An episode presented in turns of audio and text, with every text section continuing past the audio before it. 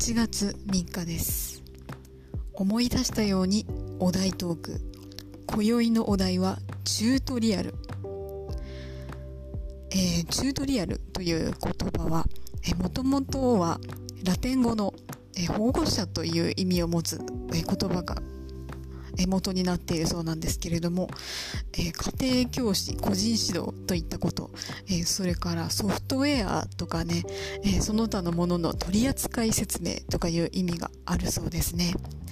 え特に前者の意味、え個別指導といったことは、あの、自分も教わる方も教える方も、え経験があったりもしますしね、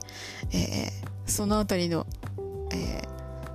こうまた自分語りをねしようと思ったんですけど到底時間が足りない気づけば、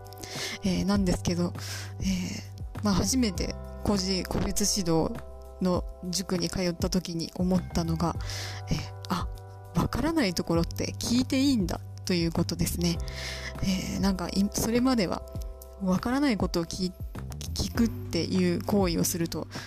お前授業聞いとらんかったやろって、えー、言われるのがと思って怖かったというのがあります。えー、本当に質問していいんだというのが、えー、分かってからは生きやすくなったというか実際に成績がめっちゃ上がりました、えー、これだけ皆さんにお伝えして、えお開きとさせていただきます。